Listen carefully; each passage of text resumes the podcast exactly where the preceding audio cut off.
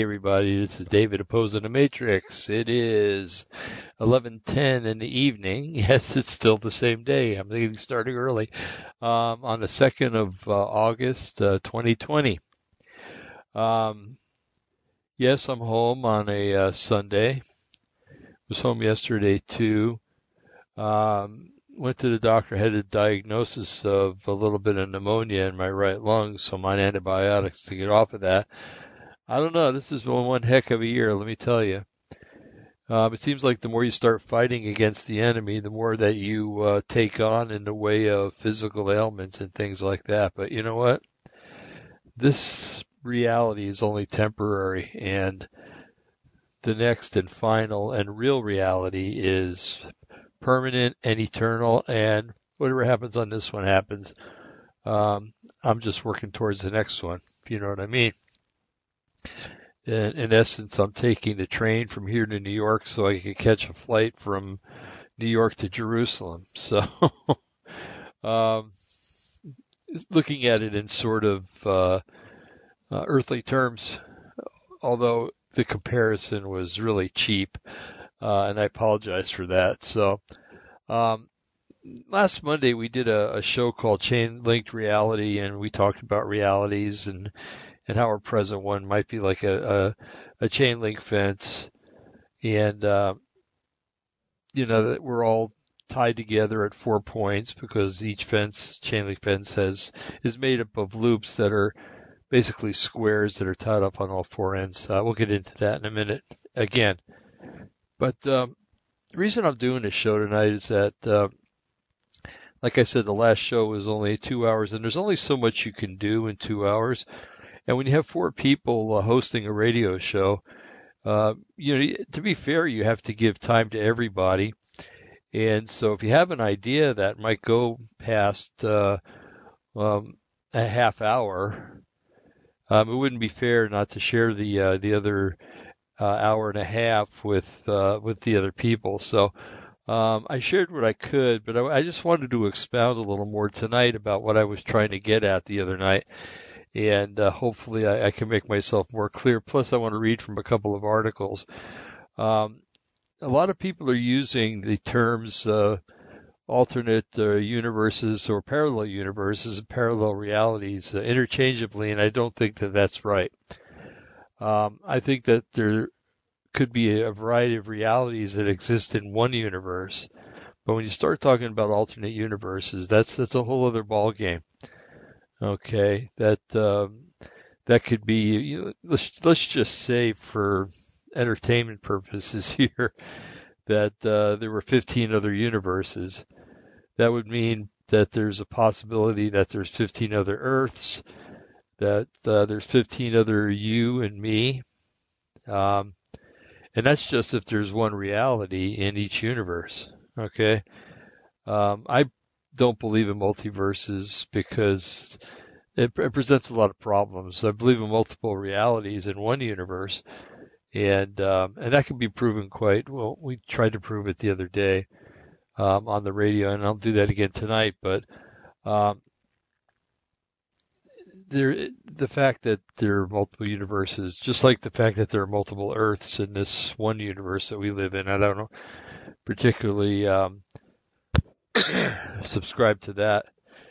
I wrote a, a book. Um, can't remember the name of it right now, but it's on the delusion resistance, and it talks all about uh, the uh, the possibilities of uh, uh, there being multiple me's and you's in this universe, and uh, uh, from a biblical standpoint, the fact that uh, there can't be uh, because if one if creation had fallen from a biblical aspect, if creation had fallen uh, with Adam and Eve, then the whole creation is corrupt. And um, how fair would it be uh, to beings that might live on other planets that they would have to suffer because of what one planet did?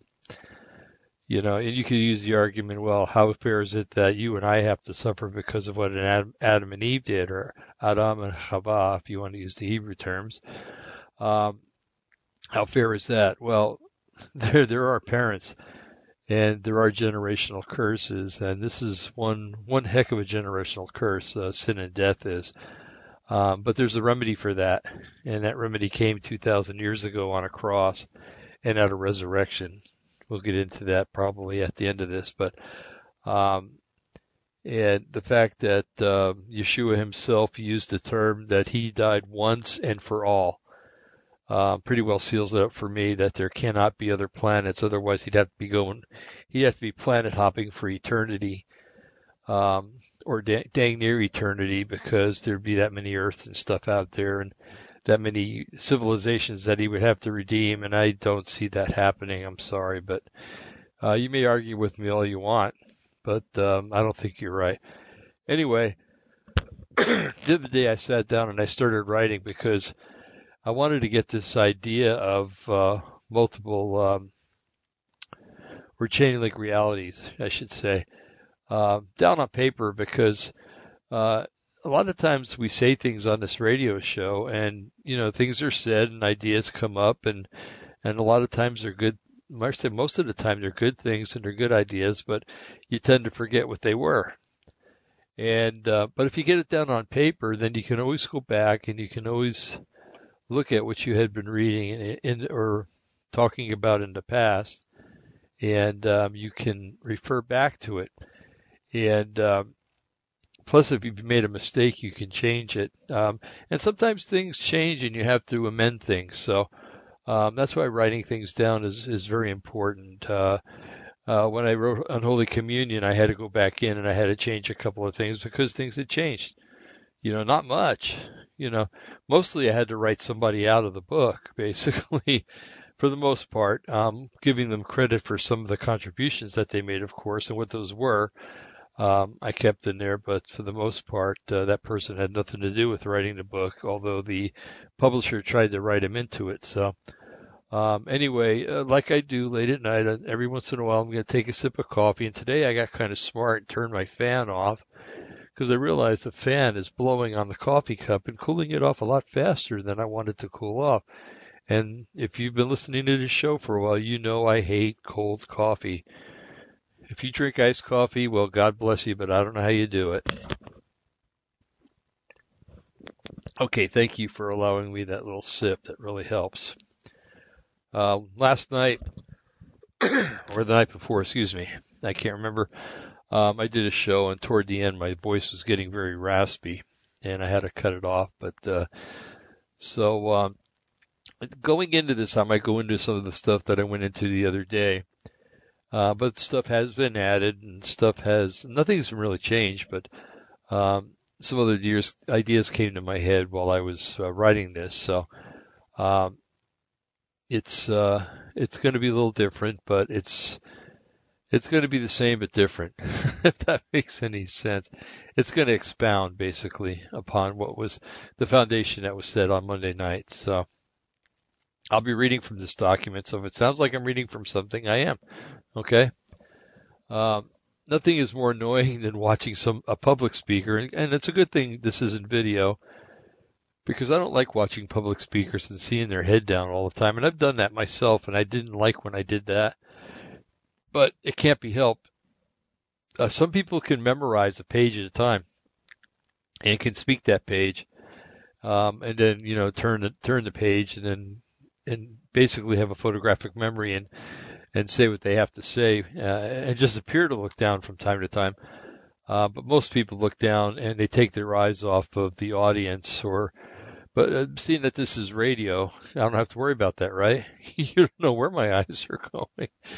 Um, however, they're going to be straight ahead during the show looking at this document and other things I wanted to uh, tell you about.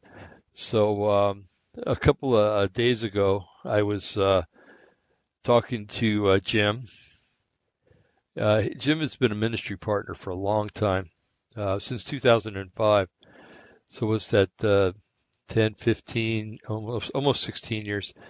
And um, and a very valuable one. And you know, a lot of us think that Jim or arts are uh, attached at the hip, and we're not. you know, we're just two guys that happen to think alike about a lot of things, and well, we share the same God, and we talk to the same Holy Spirit, and He talks to us. So, of course, a lot of our messages are going to be the same, but um, there are things that Jim believes in that um, I haven't come to terms with yet, and and I'm kind of busy right now, so um, I don't have time to look into things further. But there are some a couple areas of doctrine that he and I don't agree with, and uh, and that's okay. But as long as we agree with the uh, the foundational elements of our faith and and many other things, then um, it's okay with me. Uh, it'd be an awful boring world if everybody thought the same, don't you think? Um, you you couldn't come home and, and tell your spouse something new that happened today because she'd already know, um, or uh, you couldn't go out on a date and tell somebody what you were like because they'd already know, and you basically just sit around uh, eating and drinking wine and maybe laughing a little bit, um, and if you were out to dinner, so to speak, or or coming home and watching TV, but you would know the content that's going to be on TV because everybody's the same right? Man, what a boring world that would be. So I'm glad people are different. I'm not happy about people that are so different that they want me to be like them because that ain't happening. I'm sorry. Um, I'm me and the Lord made me a certain way and um, and it's a good thing. Uh, Paul talks about that, and I think we might talk about that a little later in this document, um, where you know one person is the arm, another person is a hand, another person is an eye, um, and all of us come together to make one body. And uh, that the hand has no right to say to the to the ear, "I have no need of you," or the eye has no right to say to the foot, "I have no need of you." Um, yeah, try walking around with two eyes and only one foot. Um, it's pretty difficult. Uh, people can do it. They come back from war all the time and wear prosthesis and or uh, sit in wheelchairs and stuff like that. So it can be done, but it's it's a different life. It's a changed life, and it's not the the life that you started out with at the beginning. So, and if you were born um, with a deficiency or something, then then I apologize. I didn't mean to be um, insensitive, but um, for the most part, you know, it's. Um, I'm glad. I, I, my life has been enriched by people that are different than me and people that have challenged me in in my thoughts and in uh, in my actions. And uh, you know, it's uh, it's important that we listen to those people too, because a lot of times they're right. And I'll tell you, there's nothing worse than being being a believer in Yeshua and being corrected by an unbeliever, um, especially if they're atheists. And uh, so that's why it's important that we watch our ways. But anyway, so I was talking with Jim, and uh, because Jim is, is pretty astute when it comes to quantum physics. Uh, quantum physicists will tell you that they don't even understand quantum physics fully. So to say that Jim does um, would be a lie. Jim knows that he doesn't understand quantum physics. He, he understands it on an elementary basic level, just like me. Probably, but you know, more in depth than I do. But because um, he studied it longer. But um, uh, we both of us have found examples of it within the Bible, which is real interesting. And, and, you would expect to find that because the God that created heaven and earth also created quantum physics. And of course, he's going to mention it in his word. You just have to know where to look for it or how to um, uh, discern it when you read it in scripture. Okay. And it's really neat because, you know, you'll be sitting there reading scripture and all of a sudden you'll say, you say to yourself, that looks interesting you know that something will always pique your imagination or your curiosity and you'll say i got to look farther into that and i'll give you an example of that right down below but um, it's it's just real interesting how and, and a blessing really how how the holy spirit works and and teaches us out of the, out of, of scripture and you know before i was a believer in yeshua i didn't have the holy spirit in me and i tried to understand um, scripture, and I did in part, um, but uh, I didn't understand. um, it, I'm trying to think of an example. Um, uh, well, a simple example would be, you know, setting a, uh, uh, a fence post up in a cement, cement in a, within a hole. You know, you know that cement gets hard and holds the pole there, but you don't know why the cement gets hard. You don't know that it needs curing.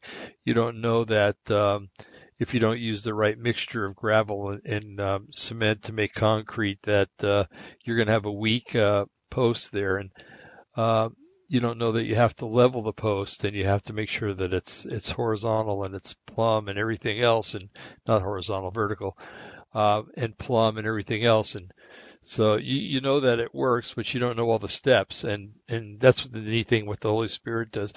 Um, to people that don't know the Lord and don't have the Holy Spirit to explain scripture to them, uh, the Bible is a book of neat allegories and stories and, and moral and ethical lessons that, uh, people should live by.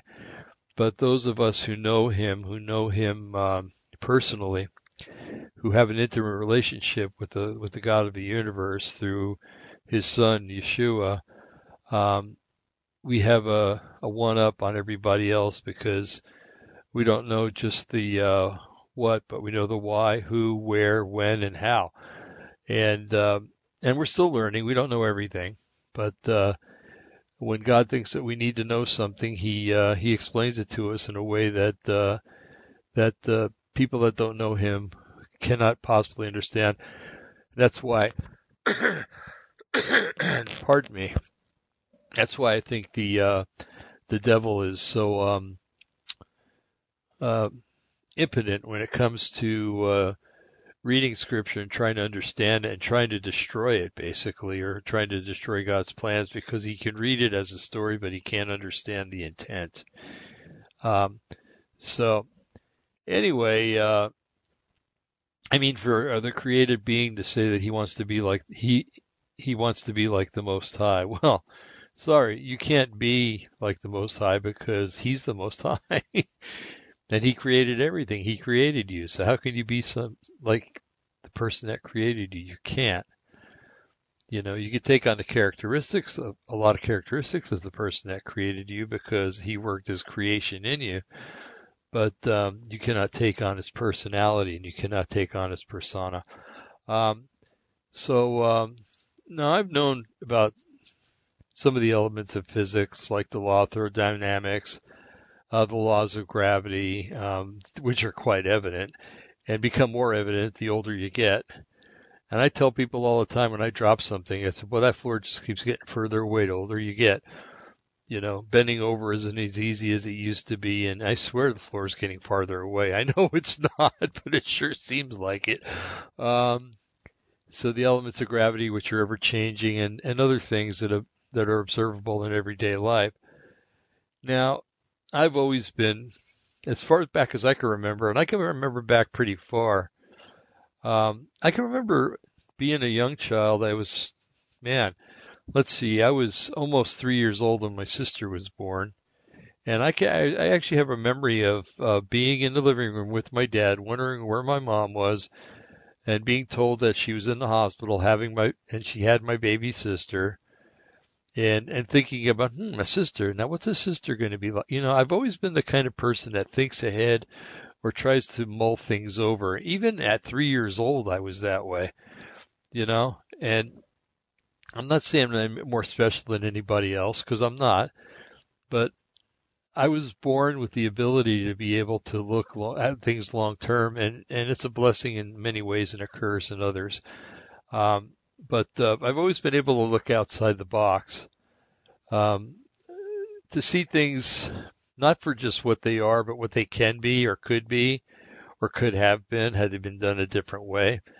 Um, and I don't know how many jobs I've worked on where I've seen things and tried to bring them to the boss uh, in a way that uh, would make would make my life easier and my my coworkers' life easier, and also bring money and more money in for my boss and and um, and make make it easier so that we could do more work, if you know what I mean.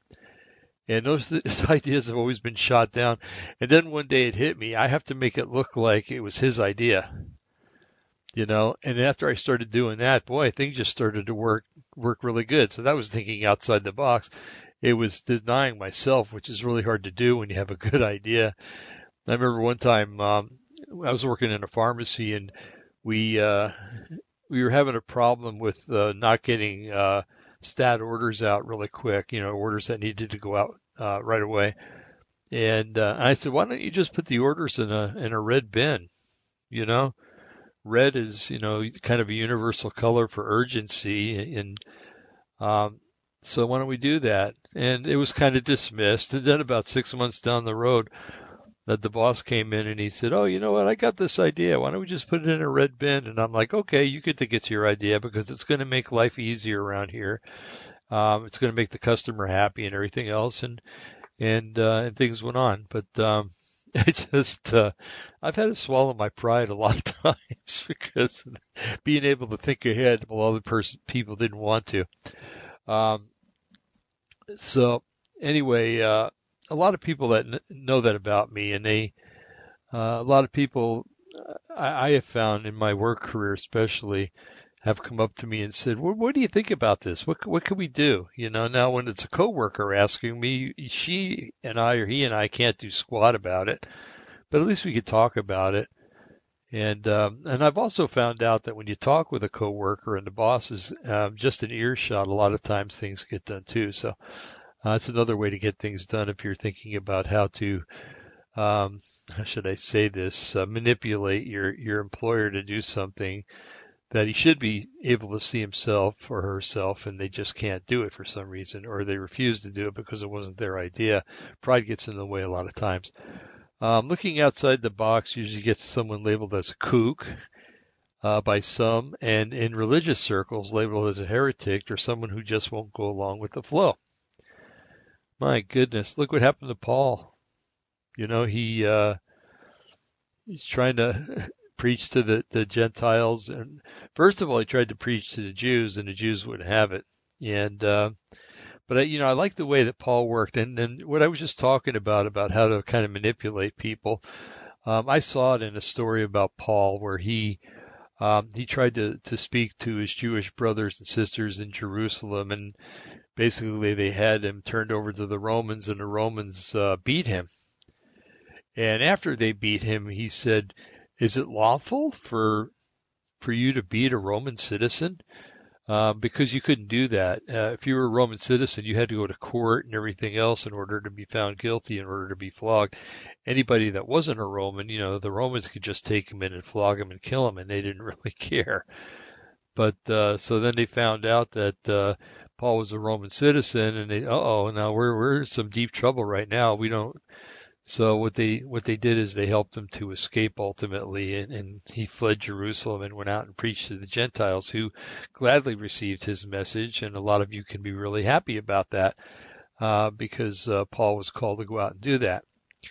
Uh, now Yeshua used an example of uh, his followers being sheep, and uh, in his analogies, he often alludes to the fact that sheep aren't the smartest animals and need a shepherd to keep them in line and out of trouble. Um, he talked. Uh, well, I think I, I think I can get into that down below. Um, I can so equate with that analogy, seeing that I've had to be, I had to ask him numerous times to pull me out of a ditch. We, me, you, and everybody else inclusive that know him, even though we know him and we know what, what's good for us in, in many instances, we try to figure that, somehow we figure that we're the only ones that can maybe, um, can maybe do it and get away with it, so to speak. You know, not talking about sitting or anything else, but you know, we think that uh, yeah, that ditch is there. It's it's pretty wide, but I do believe I can jump it. I remember one time, uh, funny story. You know, when you when you're a young child, you do stupid things, and I remember um, kicking my I think it was my right leg really high up in the air and I was like, wow, that's amazing. I could kick that high up in the air. And so that, then that foot came down and I kicked my left foot way up in the air and it came back down. And I says, I'll bet you that I could jump up and kick both feet up in the air and come back down. Well, after I landed on my tuchus and hurt my tailbone, then I realized that that didn't work. So there are some universal laws and there are some universal dictates out there that the Lord tells us not to do that we try to do anyway, thinking that we're going to be the first ones to pull it off. And, uh, uh, 99.999% of the time it doesn't work. Um, the difference between me and, and those, um, those me and those like uh, the regular Genesis sheep, uh, I find that finds about the ditch is like I like to ask where, what, what, who, what, why, when, where, and how. Okay, so you know, um, so let's see, uh, like why the ditch is there, what purpose the ditch serves, how far I would stay away from the ditch so I didn't fall into it again. Uh, my batting average isn't the best, like I said, but my reasoning for asking questions is so that I know, but also so that I could advise the other sheep to avoid the ditch, explaining why, and hopefully they will listen. And sometimes they do, sometimes they don't. Um, most of the time I get, who are you to tell me what to do? I'm like, okay, go find out for yourself. And I'll be one of the guys throwing a rope in to pull you out of the ditch. Um, most sheep object to looking for the answers, thinking that it's near blasphemy to inquire um, Yahweh of such things. You know, well, you know, Lord said don't go by that ditch. You know, yeah, okay, I agree. I'm not going to go by the ditch, but you know, Lord, just tell me why. You know, tell me why not to. You know, without using me as an object lesson. Now, I always am reminded of this, this scripture in Hosea, and it's uh, Hosea 4 6. Um, and he's talking and he says, My people are destroyed for lack of knowledge. Because thou hast rejected knowledge, I will also reject thee. And thou shalt be no priest to me, seeing thou hast forgotten the law of thy God. I will also forget thy children. Oh my goodness, what a what a foreboding proclamation by the the Almighty. You know, but um, and a lot of people use that scripture. Oh, that's why God has cast away the Jews forever. No, just because you've forgotten some. Oh, I mean, just listen to our radio shows for goodness sakes. Me and Jim forget things all the time because we're in our 60s. And even Brian admitted that the other day on the radio show, you know. Um, you know, we're getting older and our brains aren't as fast as they used to be. But sure, yeah, we forget stuff, but then we remember. So forgotten doesn't mean forsaken. Forsaken means, you know, I don't want nothing to do with you forsaken is what um, uh, some Orthodox Jews do to their their families or their family members when they come to know Yeshua as the Lord. Well, heck, even conservatives, conservative Jews, and uh, and a-religious Jews do the same thing, even though the a-religious ones have no right to do it whatsoever because they've forsaken the, totally the Lord. At least the other ones are going through the motions, but um, but um, for so forsaken and forgotten are two different words. Now the Hebrew word for destroyed is interesting. It's dama, and it's a primitive root to be dumb or silent, hence to to uh, fail or perish, to destroy, to cease to be, or to cease, to be cut down or off, destroy, be brought back, be brought to silence, be done undone utterly. Okay. And I didn't put the verb in here. I'm really, I have to fix that because a lot of times in, most of the time in Hebrew, if it's a verb, uh, if it's a noun, there's a verb that defines it even better. But maybe because this was defined so well, I didn't put it in there. I don't remember. But, um, and usually if it's a verb, there's a noun that defines the verb. So that's the neat thing about Hebrew.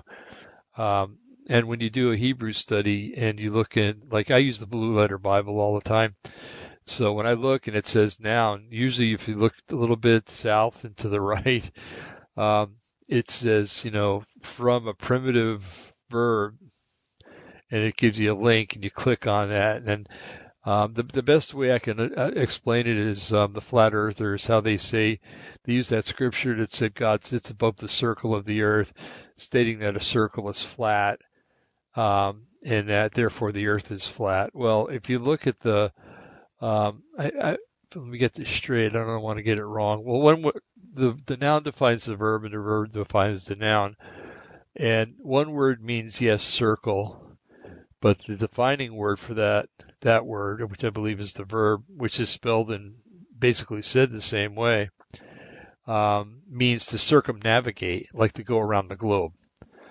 Okay, so yes, it is flat. He sits above, above the it's saying it's, he sits above the globe of the earth, not the a flat circle, or a disc or whatever they want to call the flat Earth. So, um, for goodness sakes, when you do word studies and you're going to do them eventually, if you haven't done already, look at all the meanings. Okay. Don't go with the one that you want to use for your, your theory or your, or, or whatever, you know, look at all of them and see which one's best fits into the context of what you're trying to say or what you, what you think the Lord is trying to say actually in, in the scripture, not necessarily what you think he's trying to say. Um, and he'll help you along if you ask him for help. Okay. Now the Hebrew word for lack of knowledge is da'ath, which is defined as discernment, understanding, or wisdom. Uh, in a sense, uh, the first part of the scripture is saying, um, because the scriptures, I didn't define the words in the whole scripture, just the first sentence basically. Um, in a sense, the final part of the scripture is saying, My people perish because they lack discernment, understanding, and wisdom. So, how does one attain discernment, understanding, and wisdom? Well, some would say that believers in uh, Yahweh uh, will be given these things upon conversion, and in a sense, they are correct because now we have the Holy Spirit or the Ruach HaKodesh living inside of us and leading us in the path of righteousness. But we can attain more simply by asking questions. And and I didn't what I didn't put in here is that um, and I want to address too is that um, there is coming to faith in, in Yeshua, and then there is the baptism of the Holy Spirit. You get the Holy Spirit when you're born again.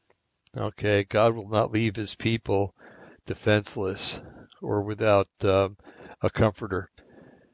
But it's the difference between, oh boy, come on, Lord, I need an analogy here, a really good one.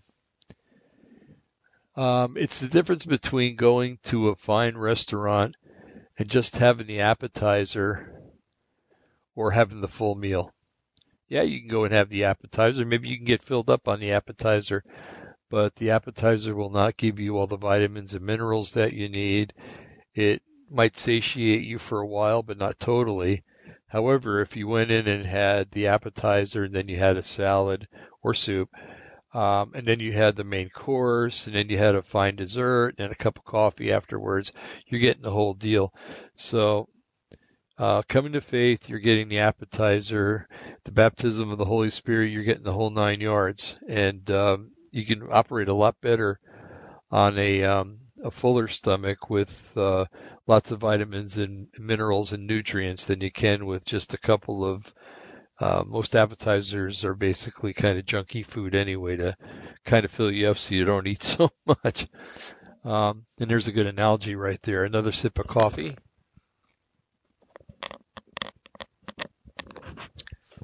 Without getting it all over myself. it's funny how your body changes when you get older.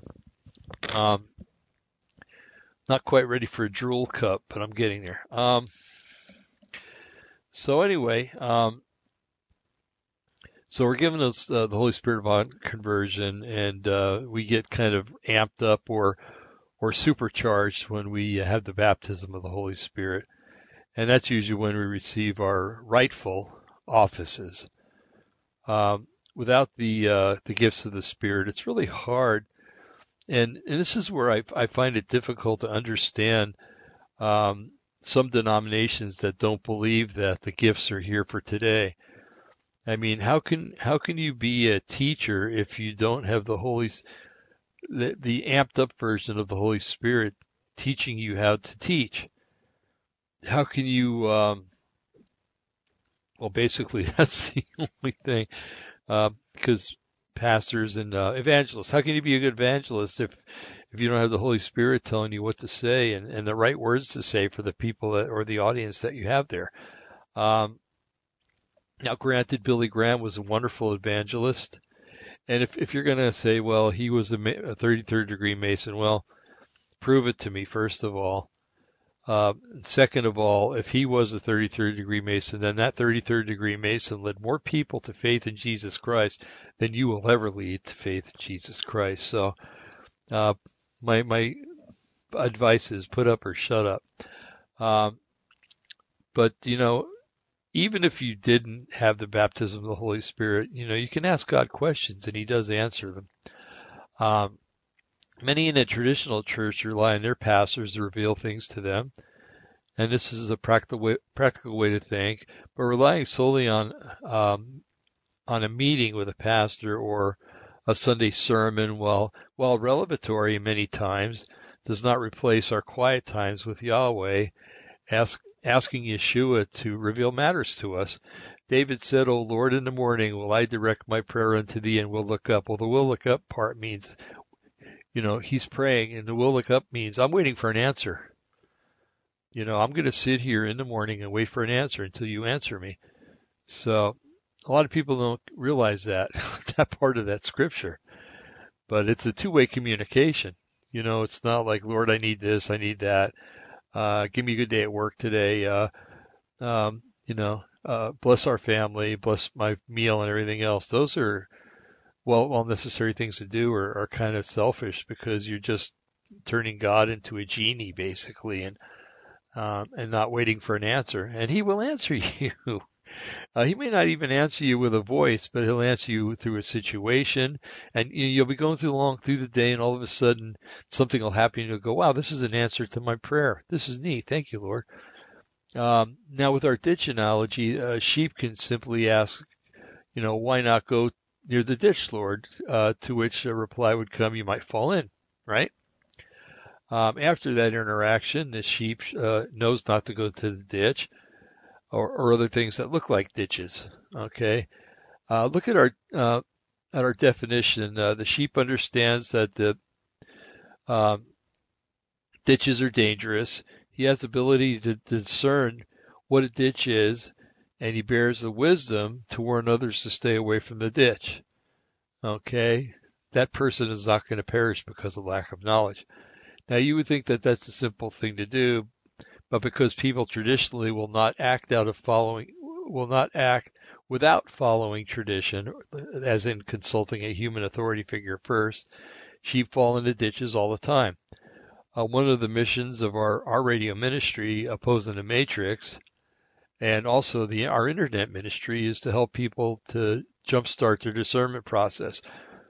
Uh, of course, with the Holy Spirit. Okay, we're not we're not uh, any kind of magic workers or anything else. We just help people to understand and um, explain it, and then uh, let the Holy Spirit take over.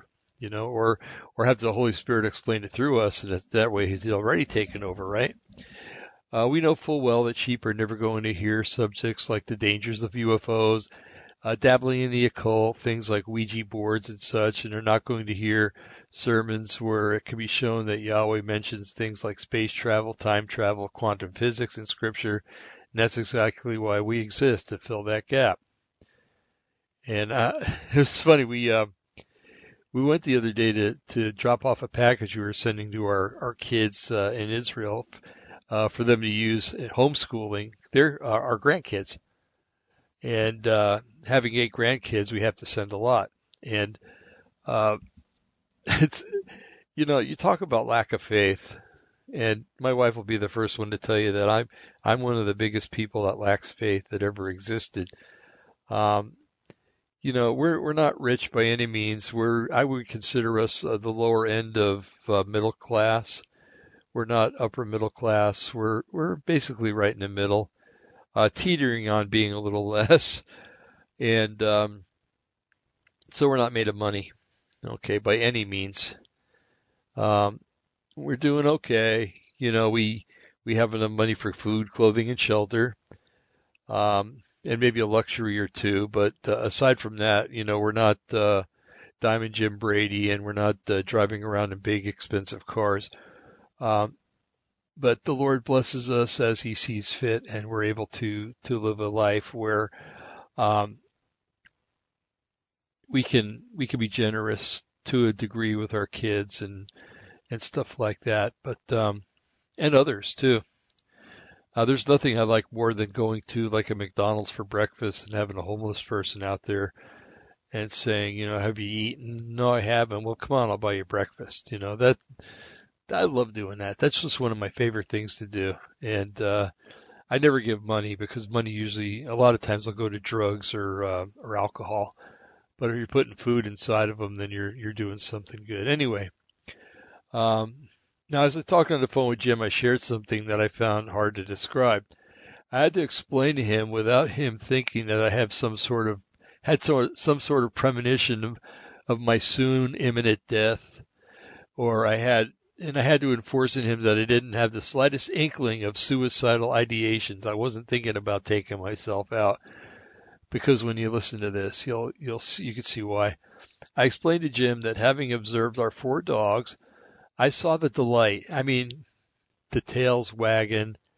I swear, my one dog, he he smiles when I say this. That and do you want to go for a ride? I can't say that too loud. He'll come running in here, even at 10 to 12. Um, you see the delight they get when you ask them if they want to go outside. This time of year, and it's summer, it's it's August here in, in Oregon, it gets a little hot. Um, they relish going outside, where they roam the yard. You know, they're they're like sentries. They they go around the fence and make sure everything's okay, and sometimes they pick fights with the dogs next door or play with them. I can't tell which one they're doing. And they bark at people that are um, stopping at the store down the street, and um, and many times I have to accompany them because there there are a lot of bald eagles around here. Um, anybody who says that the bald eagles are still on the endangered list needs to move out where we live. They're all over the place. Um, and uh, three of our dogs are kind of small. They're terrier mixes and stuff, and one's a Chiweenie, which is a very interesting breed. If you want an interesting life, get a Chiweenie. Um, so part of the time with them involves um, letting the eagles know that I'm out there, and and um, this might sound crazy, but I talk to the eagles. I don't shout and, or anything, but I say, yeah, you come down here, and you're going to be sorry you came down here because you're not going to fly away. Um, I, I love my dogs, and I'm going to protect them the most I can, just like I would protect my grandkids. Well, I would protect my grandkids more, but you know what I'm getting at. Now, I like letting the dogs out because for them it must be a sense of freedom from the drudgery of being in the house. A lot of the times we we have our dogs in the house. We we treat them like family members, not not pampering them so much that uh, you know they're they get better treatment than a human would, but um, you know they're they're treated good. Let's just put it that way. Um, now, when I when I did bring up my dogs and and and their delight of going outside. I did so uh, because I yearn for, for such a freedom as they have with that. Um, now, I've been on trips outside the confines of our national borders to places like Canada, Mexico, Israel, and and yes, those were times of freedom, I guess, but uh, because it was it was a time away from home. But was it true freedom? I you know I don't know. It's some people would say yes. You know, you got away and you know, you got away from the confines of your house and all your cares. Well, not really because the cares are still here when you come back, right? The bills are still here. As a matter of fact, there might even be more bills when you get back. Um, but it's not true freedom. Um, and it's still, it's still me when I, in, in this aging earth suit, which gets some sort of new acre painter experiences, um, the law of entropy more and more every year now, the Apostle Paul equates um, being in this earth suit as uh, being in a prison of sorts, and he yearned to be free. Um, I have often uh, wondered if my yearning would be satisfied by international travel, and that was not the answer. I pondered traveling to the depths of the ocean, you know, to to walk on the bottom of the sea. Would that that would be cool, but it's not freedom uh, or traveling in space, but that's you know you're still in this universe, you're still in that Earth suit, you know, and um, I'd still be in my body with all of its complications, and some of them might even become worse because of going to those places. So, and uh, but when I was talking to Jim, and I and I thought that maybe you know he's going to think that uh, I've totally gone off my rocker. Let me get this, finish this coffee off real quick.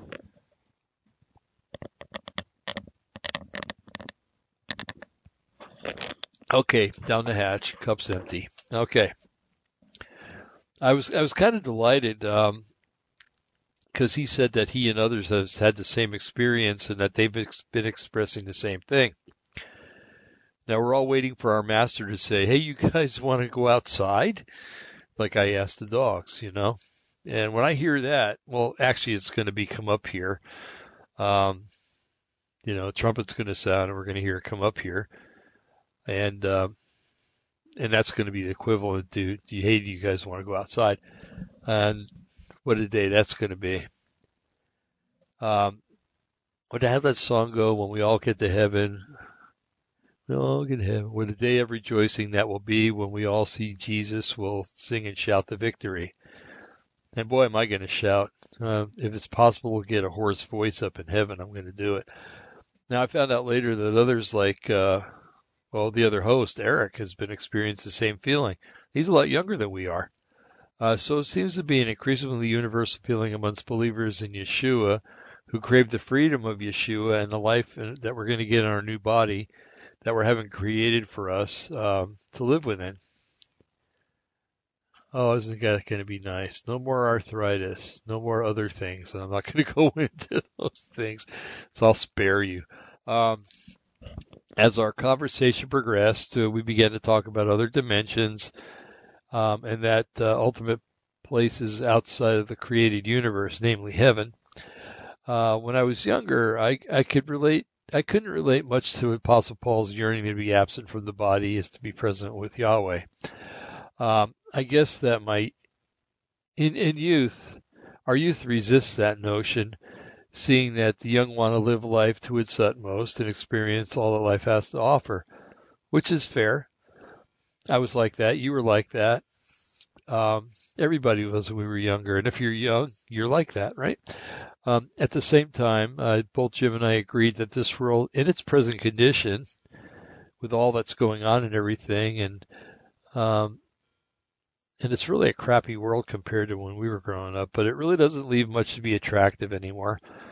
Now, I'm sure that believers in Yeshua that have lived in oppression, under oppression, uh, under dictatorships, under um, oligarchies and things like that for decades have not had the Lord dangled before them of having reasons to want to remain here. Even Paul seemed to have this uh, kind of like a hey, go ahead and kill me, you'll do me a favor sort of mentality. Um, living as a believer in North America has uh, been almost a curse and very a very large stumbling block to any sort of serious walk with with Yeshua. Uh, now that things are starting to sour socially with the promise of life, liberty, and pursuit of happiness seeming to vaporize into thin air right before our eyes, uh, it seems that the freedoms, freedoms and liberty are hanging on by a very thin and fra- fragile thread. If it weren't for the fact that we have to try to preserve something for our children and grandchildren, uh, letting things progress into anarchy would not be opposed as much as it is right now. Uh, we owe it all. we owe it all to them, meaning the younger generations, to try to ensure a reasonably safe and sane future, or at the very best, to prepare them to live in the dark and perilous times which I think uh, we should all be doing. Um, you know, if, if, we could just get the kids off their video games and and show them uh, what real life is, you know. Um, I, I can remember being a kid, you know, back in the 60s and 70s, we didn't have video games. I mean, if you wanted to play a game, you went to uh, an arcade and played pinball. But still, that was a lot different than what they're doing nowadays. Um, there weren't there weren't any video games. There weren't. Um, our idea of fun was going out into the street and playing dodgeball or kickball or or um, you know riding your bike around and and things like that. And that, that was fun. It basically was. Nowadays, kids would look at that like, oh man, what, what kind of stupid dweeb would do something like that? But when you don't have anything else and you've never heard of computers, you've never heard of video games, it was fun. And I think if tomorrow, if there was a um, electromagnetic pulse and all the electronics died, I think a lot of kids would get into that kind of stuff again. Of course, today it might be uh, skateboarding and um, you know, doing tricks on bicycles, um, and that's you know that would be something that would be okay. But um, there are elements to life that kids are missing out on, and they really need to be taught about that. You know, life doesn't revolve around the televisions, computers, and cell phones. It really doesn't. And those things can go away real quick. Um, when I was a kid, they didn't let us use calculators. They were just starting to come out with calculators when I was ending, ending uh, grade school and going into middle school. And um, we had teachers tell us that they wouldn't let us use um, the uh, the calculators. And you know, we said, well, why why not? They're there. They're tools to use. You know, we said it in more kid-like terms. Um, the teacher would explain, well, what if you're on a job someday, or you know, what if you're in college or something, and and then all of a sudden, uh, all the computers go down, not computers, but all the calculators stop working. You know, what are you going to do? You know, you got to know how to do this stuff in your head. Um, it's, for the same reason.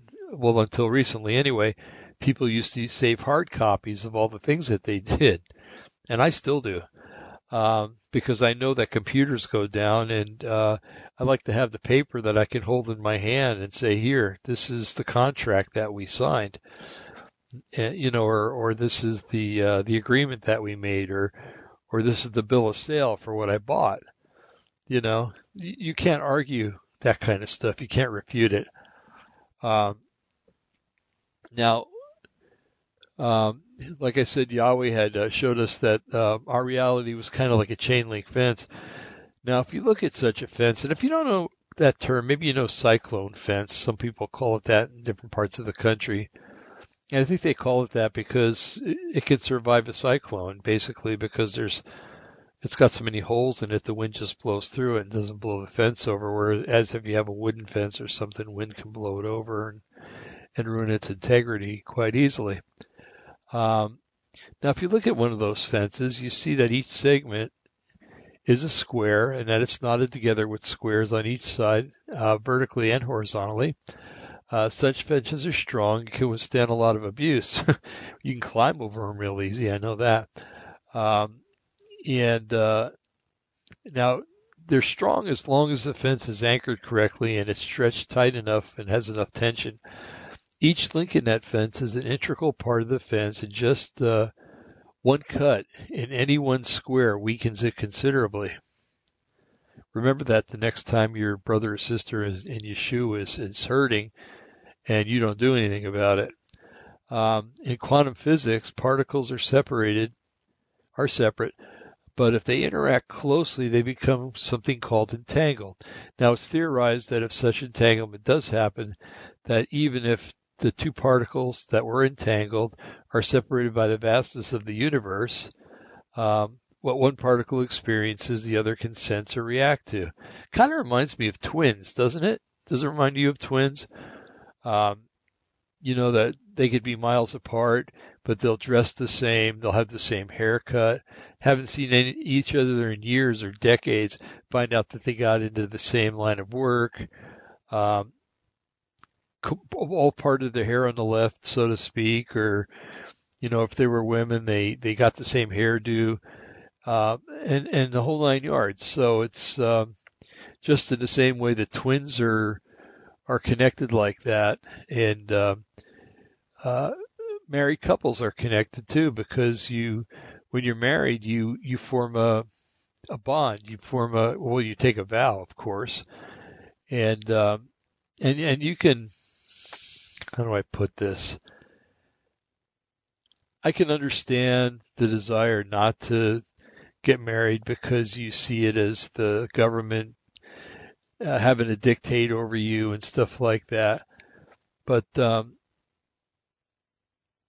I, I see it as a very important thing because you're making a vow before God to, to do something and and before men too, before your brothers and sisters in the Lord um, you're making a vow to take care of your spouse. And um, and then when when you and your spouse have relations, sexual relations, you form something called a, a soul tie. And uh, believe me, it's it's weird how soul ties work. Um, my wife can tell just by the tone of my voice. Even if I've had a terrible day and I try to make it sound like I've had a great day, she can tell I've had a terrible day. Um, it's almost like she lived the day with me or was with me while I lived the, you know, had the bad day. Um, it's a lot of people call it a woman's intuition, but basically it's a soul tie that um, helps us to understand each other even though we're separated by a long distance. Um, you've heard of wives having, especially if a husband is involved in like uh, a, being a fireman or a policeman or in the military. The woman one day will just get a bad feeling that something's wrong, and you know the next day maybe um, a military guard comes to her house or or a police captain comes to the house or the fire chief visits and says, "Hey, you know something happened today," and and your husband's not doing well, or or God forbid your husband has passed because he was hurt at work. Um, so it's there's something there that's that's invisible yet exists. Okay, and um, what I tried to get across during the radio show, um, and I didn't want to offend anybody, so I made it real quick. But um, if you're in the habit of sleeping around, whether you're a man or a woman, and you're married, and you're a believer, especially, or even this applies to unbelievers too. When you have that, since coitus or, or sexual union is the sealing of a contract in a marriage, okay, a sealing that says that you're going to be devoted to this person. When you're out there carousing with other women, or if you're single and you're sleeping with a lot of women, you're creating these these little contracts or these soul ties with them. Basically, you're you're marrying them, um, and uh, so that's why I think in a lot of cases, um, you know, you could break up with a girl and after having done that and um, and there's there's a forgiveness there that doesn't come. Because you you've actually what you've done is you've divorced her. Or, or he or she's divorced him whatever the case may be. And that soul tie is still there. And until somebody prays for that tie to be broken by the Lord and you know and there's forgiveness um, toward the other person that tie is going to exist. And so um, you know, you, you have some instances where um, a man marries a woman and he's caroused around all of his life, or he's cheating on her while they're married, or vice versa, the wife cheating on the husband. Um, in, in essence, they're they're signing that marriage contract with other people, and it's it just uh, it doesn't work, you know in the in the grand scheme, I hate to use this term because it makes me sound new age, but in the grand universal scheme of things, you're committing bigamy. Um, in in Christian circles, it's called adultery um, and fornication, but um, you're you're creating unions with people that uh, you think that is will go away once you guys split up, but it doesn't. Sorry and you can use every excuse you want to to try to t- tell me that I'm wrong, but I'm not wrong about that. And um, it's just going to cause more problems in your relationship. It's going to cause more bitterness, hatred, and you know, and even if you were to divorce because of the bitterness and hatred, there's another soul tie you got to worry about. You know, um, so see, everybody looks at the surface rendering of everything you know, everybody sees the top of the iceberg when it comes to to uh, sexual um, promiscuity. You know, oh yeah, well, you know, I did the nasty with her five or six times, and it was just a casual things, and that was it. Well, yeah, maybe above the water, you know, you see this little peak of ice sticking up, but uh, below the water, there's a, a big chunk of ice that's going to sink your ship someday if you get too close to it and um, so it's not as easy as as you think it is. Um, for every action that any of us does, there's always some kind of reaction to it, and boy, is there a big reaction to that. So, you know, think long term before you do something like that. You're only going to set yourself up for more problems. And if you have slept around and and um, uh, pray that the Lord will break those soul ties. If you're, you know, be honest with him. Okay, you can't lie to God. but tell him that you made mistakes and that you want him to fix them and to please break the soul ties and, and, and pray for the other person that, you know, that they understand that too and that they will, um, and that you've forgiven them and that, uh, you want the best for them and everything like that. So, um, anyway, so, um, let's see. Uh, we can say considerably in quantum physics. Uh, okay, we talked about the particles becoming entangled, and that's how we got into that whole conversation. Uh, when one particle feels, the other one can sense and react to. And to further the mystery, when they do interact over vast distances, according to the theory, they interact instantaneously, even though they are separated by vastness of space. And we're talking maybe hundreds of thousands or a million light years but they can still instantaneously feel it. So there's there's a spiritual component to this that scientists don't like to get at, but it exists because the spiritual component is the only way that you're going to um, be able to sense something over such a long vastness of time and space. Uh, whereas if it was just light, it would take millions of years to get there, you know.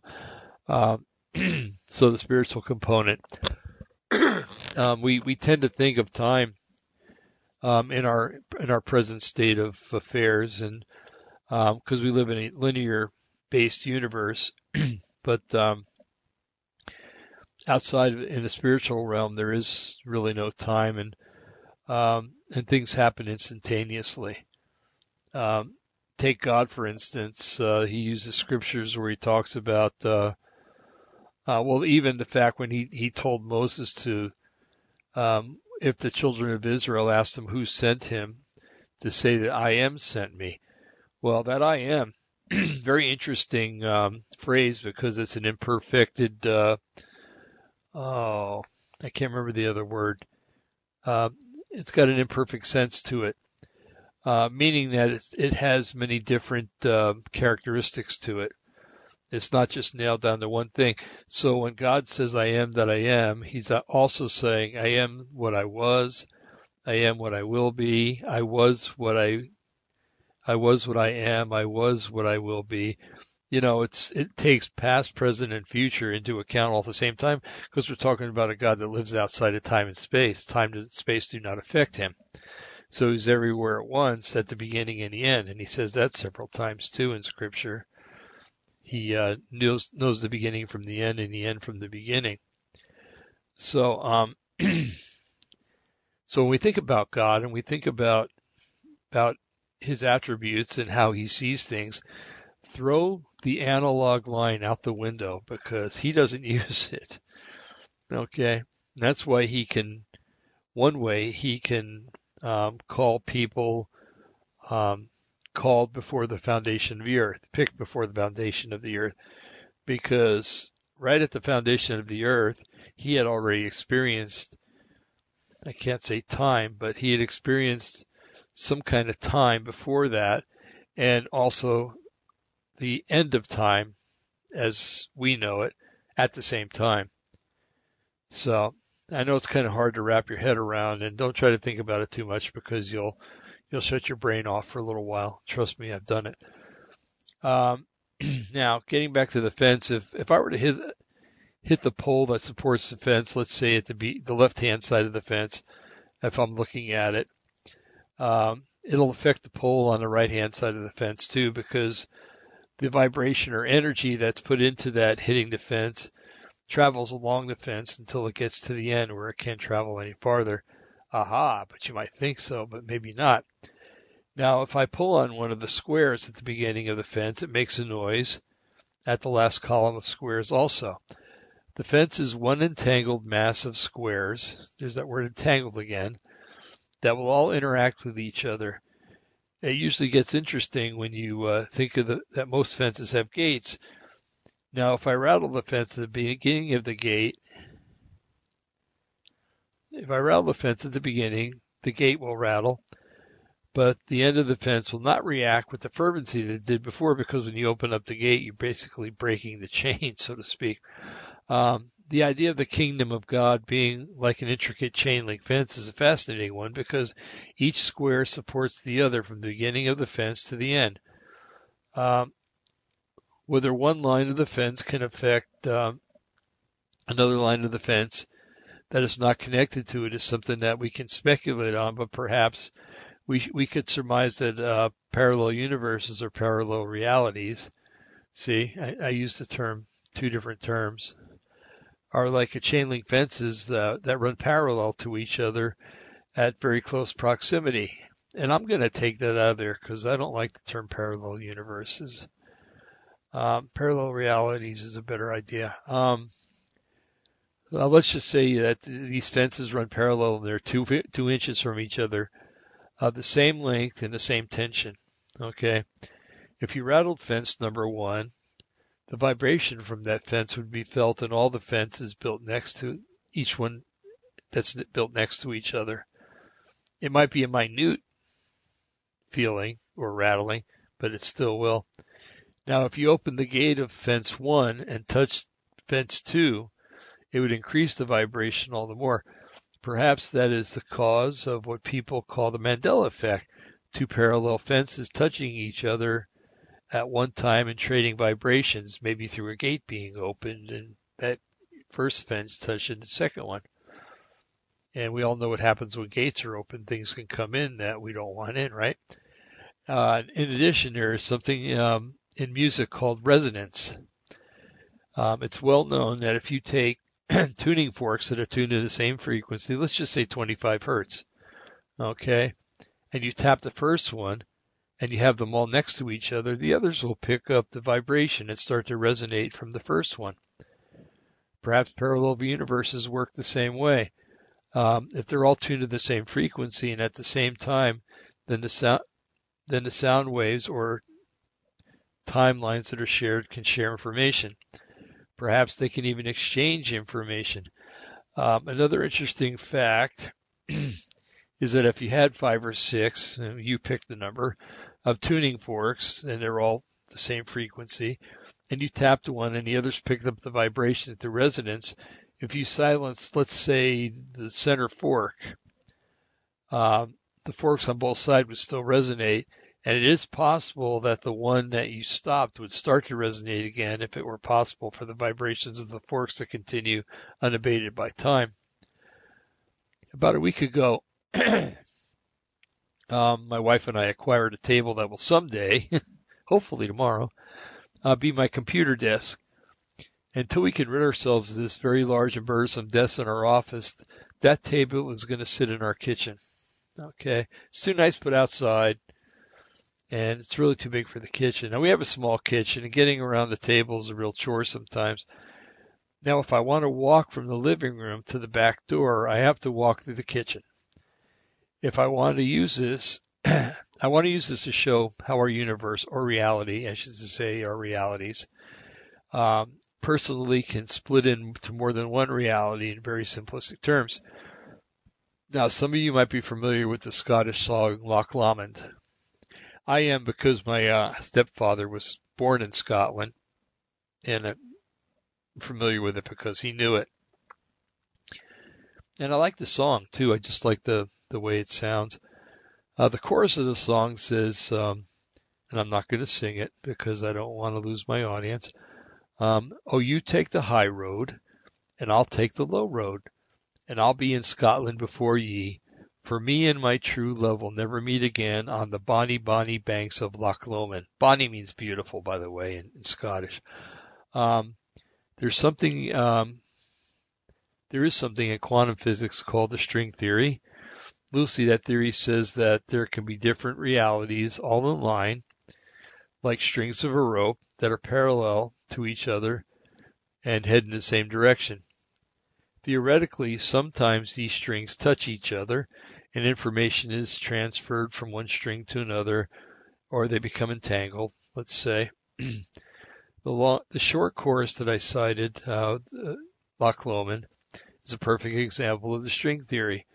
There are two individuals who are walking together and decide to take different routes to Scotland, one near the shore of the lake and the other in the hills above the lake. Now, you know that because he's got to climb the hill and stuff like that. He's going to take a little longer than the other guy that's down by the lake.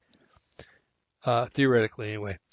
Uh, both individuals started out at the same spot, but they separated, but will later join again in Scotland, one later than the other. so as I entered the kitchen to walk from the living room um, to the back door, I have to choose to walk either on the right side or the left side of the table.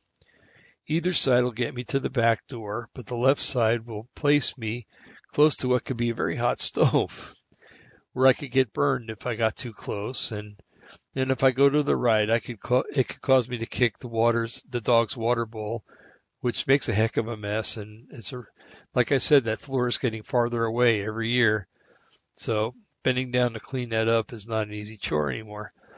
Um, now I prefer neither burden, so I walk very carefully. You know, I make sure I kind of walk sideways when I walk by the stove, and the same when I walk by the dog bowl. There is one factor that I haven't mentioned yet, though, and that is my wife is probably in the kitchen now too. Now she could be walking through, or she could be cooking on the stove, or she could be filling the dog's water dish. Right? There's a variety of different things she could be doing in there. Uh, her being on one side would cause me to walk on the other side. While passing her, I could tell her why I'm going out into the backyard or that I'm going to the store next door.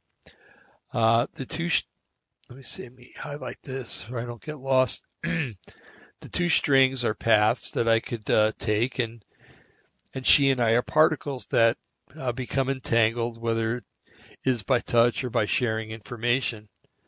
Um, if I go to the store she knows that I have my cell phone, so if she decides that she needs something from the store, she can text me or call me to share more information, which I would receive instantaneously. See how this is going?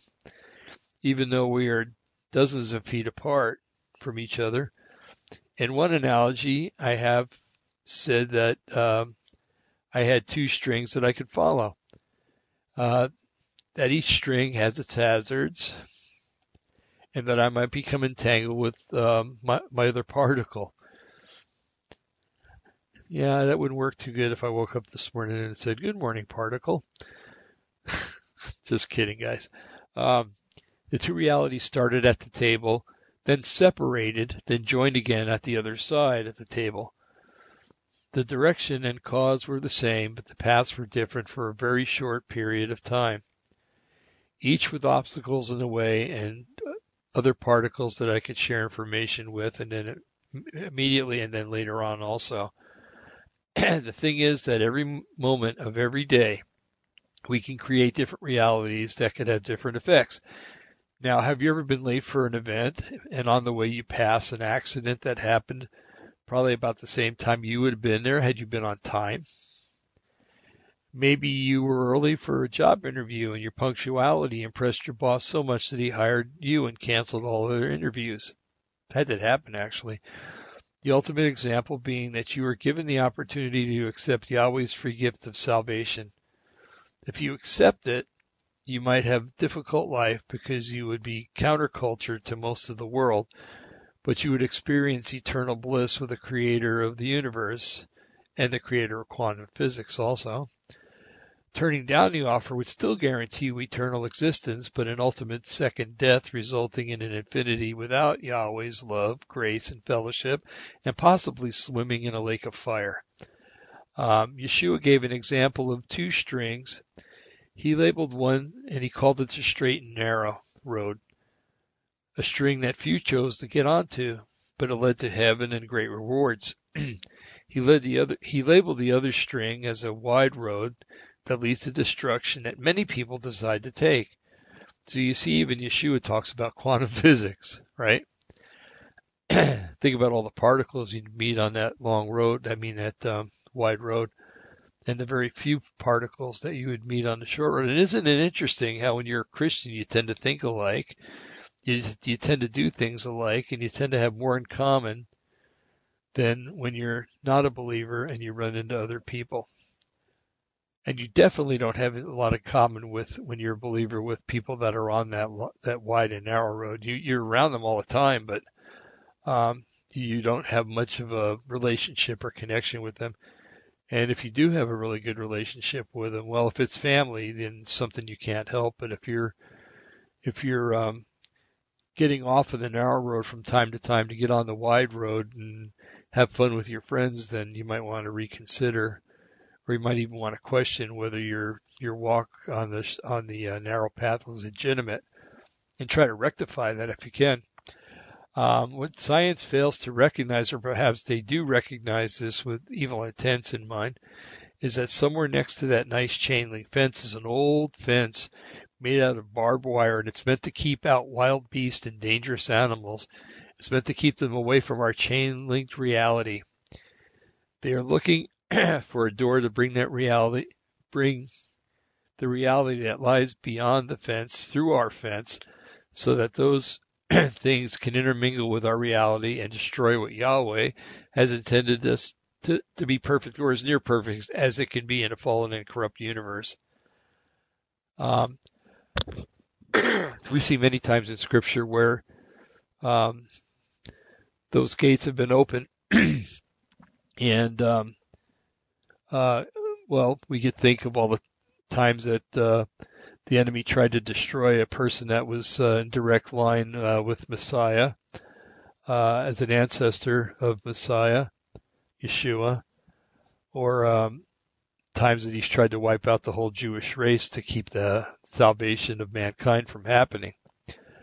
Um, okay, so anyway, now these scientists and, and others are using devices like CERN in an effort to find holes between defenses so that the realities can intermix to cause chaos and to thwart the plans of the fence, that the fence maker has devised to bring about salvation for the lost and fallen world.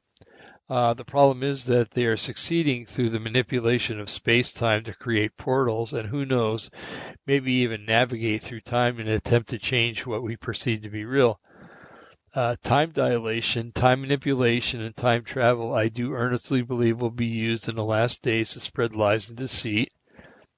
Hint the Mandela effect. There's one right there. Have you ever seen paintings from the Middle Ages that show what appear to be UFOs in the sky above battle scenes or religious events? Well, I will tell you one thing. If I possessed, now if I was evil, let's put it that way, and I possess some sort of time travel device and say it looks like a disc or an obloid or something like that, and I could set it up to make it seem like UFOs are responsible for the visitation of Messiah Yeshua, or Yahweh visiting Mo- Moses, or Miriam holding and suckling Yeshua, and I was specifically opposed to religion and wanted to destroy it or change it to a New Age religion, I would certainly go back in time and somehow influence the painters to paint something that wasn't there, or I would appear at the scene during the event to make it look like a UFO event occurred at the time.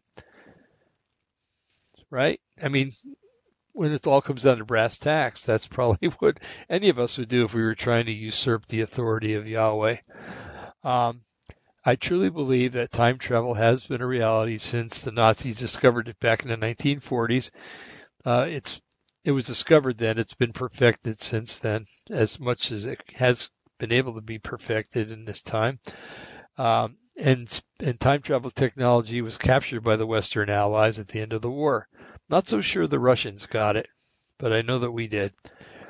Now you place that technology in the hands of the Illuminati and it spells out a recipe for disaster and deceit that if they were unchecked could fool untold millions of people, convincing them of an extraterrestrial reality. And that may just happen soon because as Brian informed us on the radio show last week or last Monday, um, the government is supposed to come out with some kind of information very soon to prove that UFOs are real and uh, they're supposed to make a very important announcement, according to Brian.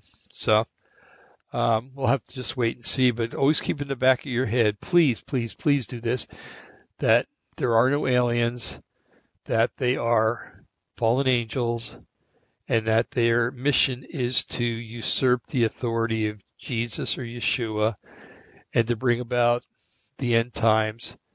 And don't let them fool you. Excuse me. In addition, since fallen angels have been cast down to earth, and have had free travel passes allowing them to trespass into the first and second heaven, what would keep them from manifesting during times of great biblical events like mentioned above? Uh, since fallen angels can manifest like men and they seem to be able to transcend time to some degree, what would keep them from observing a modern astronaut, then traveling back in time to appear to the ancient like a modern astronaut? You ever see, you ever watch? I had to stop watching it.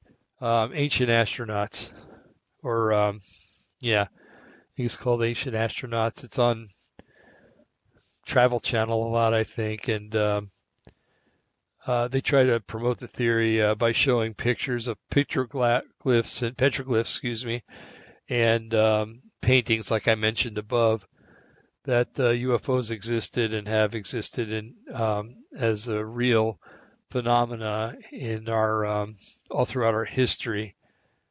Um, and what better way to do it than to to go back and try to um, try to manifest as the a modern astronaut back in those times. I mean, it's to me it's quite easy if if you've got the tool to do it, then they can do it real easy. Then you have some bumbling fool, and I like to call him that because that's what he is.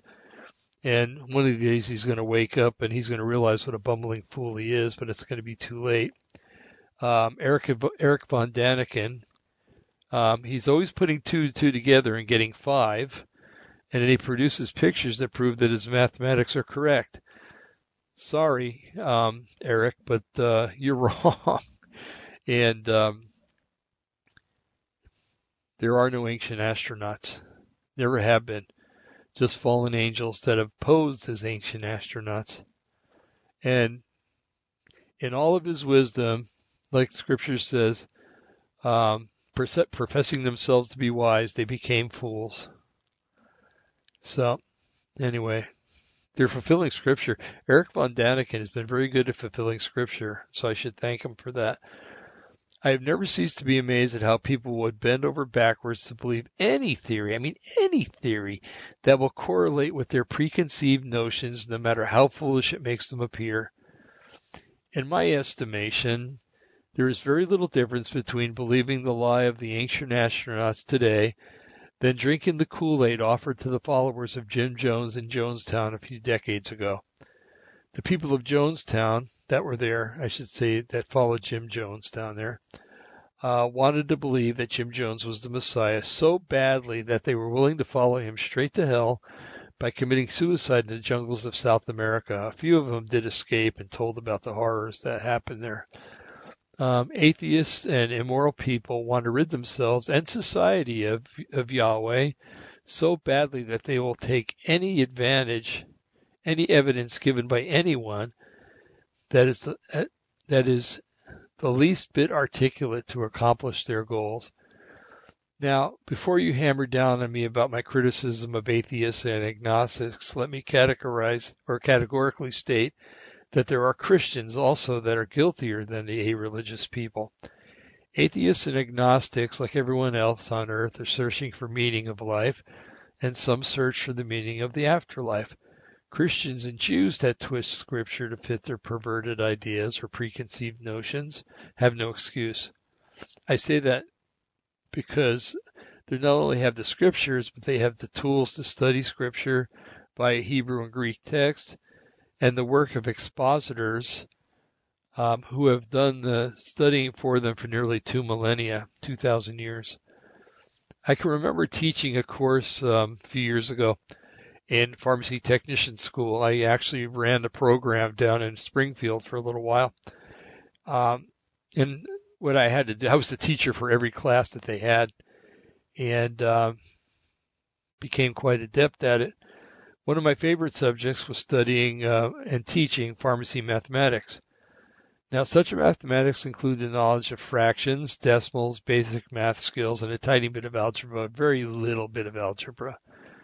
And um, most of us who grew up in the 50s, 60s, and 70s uh, are quite familiar with fractions and decimals and basic, basic math skills, but that's kind of changed over the last 30 or 40 years. Um, now, each term when I would have to teach mathematics, I would mention fractions, and I can always count on hearing a collective sigh from the students. you'd think that I was going to teach them um, some some religious content or something. That's that's the way they acted. And I was amazed at how rudimentary I would have to teach in order to get the adults, these are adults, to understand fractions and such. I was there, however, to give the students the ability to calculate such problems, and at the end, and through the formation of many a gray hair, I succeeded in getting them to understand for the most part. I found out the women understood if I explained things um, in kitchen terms, cooking terms, sewing terms, and stuff like that. And the men would uh, understand if I spoke in sports metaphors or or things about automobiles or or mechanics or something like that. Um, and that's important no matter what you're teaching. You gotta you gotta teach your audience. You know, um, what I'm trying to say here is that uh, they needed to learn to pass the course. I was their source of learning, and we had to have a mutual understanding of each other, my skills, and their needs in order to accomplish our goals. Bible study is no different for a true believer in Yeshua, because aside from the study aids available, the student is given the Ruach HaKodesh, which is Hebrew for the Holy Spirit, to explain Yahweh's purpose and intent. People who delve into the flat earth studies, like I mentioned earlier, and other rubbish, usually cleave to teachers who teach them what they want to hear, and or they hear false teachers present evidence that um, is not truly evident and cannot be proved. See, evidence isn't always evident. okay. I know that sounds kind of weird, but think about it for a little while. It'll come into focus if you don't get it already some guy that lived in Germany back in the 1940s and basically ran Germany and ruined Europe. Uh, quote named Adolf Hitler. Quote made a quote. Great liars are also great magicians. I'll let you sit on that one for a while. Um, so, what is the remedy to knowing what is a lie and knowing what's been brought into this reality from another reality? How do we know that the appearance of UFOs in the paintings that and a painting that's 500 years old is really a con job. How do we know that fairy tales uh, given to us by Eric von Daniken are really fabricated nonsense? The answer is that on our own merit, we cannot truly prove these things out to be lies. Yes, we can research and we can provide some compelling truths to disprove the, that rubbish. But how do we get people to see that what we have found and what the, and excuse me, how can we get people to see what we have found and the truth that we present? We cannot do it on our own accord. Okay, it's impossible. Scripture is quite clear that there are people who are, will not participate in what Yahweh offers the truth, and they're called pernicious people. They're people of perdition. Yeshua was quite clear that some people were not called by Yahweh to come to Mashiach or Christ, but Yahweh has chosen those whom he will save. Couple of scriptures. First one from John 6:44, and I like to use the King James version. Uh, no one can come to me except the Father which has sent me draws him, and I will raise him up on the last day. Jesus talking, not me, not Paul, Jesus, Yeshua. That the Father calls the people that are going to be saved, and they're the ones that are led to Jesus. Okay? You can argue all you want. But have that argument with God and not me because he's the one that said it. And another scripture, um, Blessed be the God and Father of our Lord Jesus Christ, who has blessed us with all spiritual blessings in heavenly places in Christ. And here's the clincher according as he has chosen us in him before the foundation of the world, that we should be holy and without blame before him in love, having predestinated us, look up that word if you want it, be blown away, unto the adoption of children by Jesus Christ to himself, according to the good pleasure of his will, to the praise and the glory of his grace, wherein he hath made us accepted in the in the beloved, in whom we have redemption through his blood and forgiveness of sins according to the riches of his grace, wherein he has abounded us in all with all wisdom and prudence, having made known to us the mystery of his will according to the good pleasure which he has pur- purposed in himself, that in the dispensation of fullness of times, he might gather those, uh, gather together in one all things in Christ, both which are in heaven and things which are on earth, even in him. Another important thing, in whom also we have obtained an inheritance, being predestinated, according to the purpose of him who worketh all things after the counsel of his own will, that we sh- should become, that we should be to the praise of his glory, who first trusted in Christ. And that's in Ephesians. That was written by Paul. So you get it from Jesus' own mouth, from Paul's writing. And again, Jesus or Yeshua says, You have not chosen me, but I have chosen you and ordained you that you should go out and bring forth fruit, and that your first and that your fruit should remain, that whosoever ye shall ask of my Father's name, he will give it to you. He says, You have not chosen me, but I have chosen you and ordained you. Now, some people are going to say, Yeah, but he was talking to the disciples.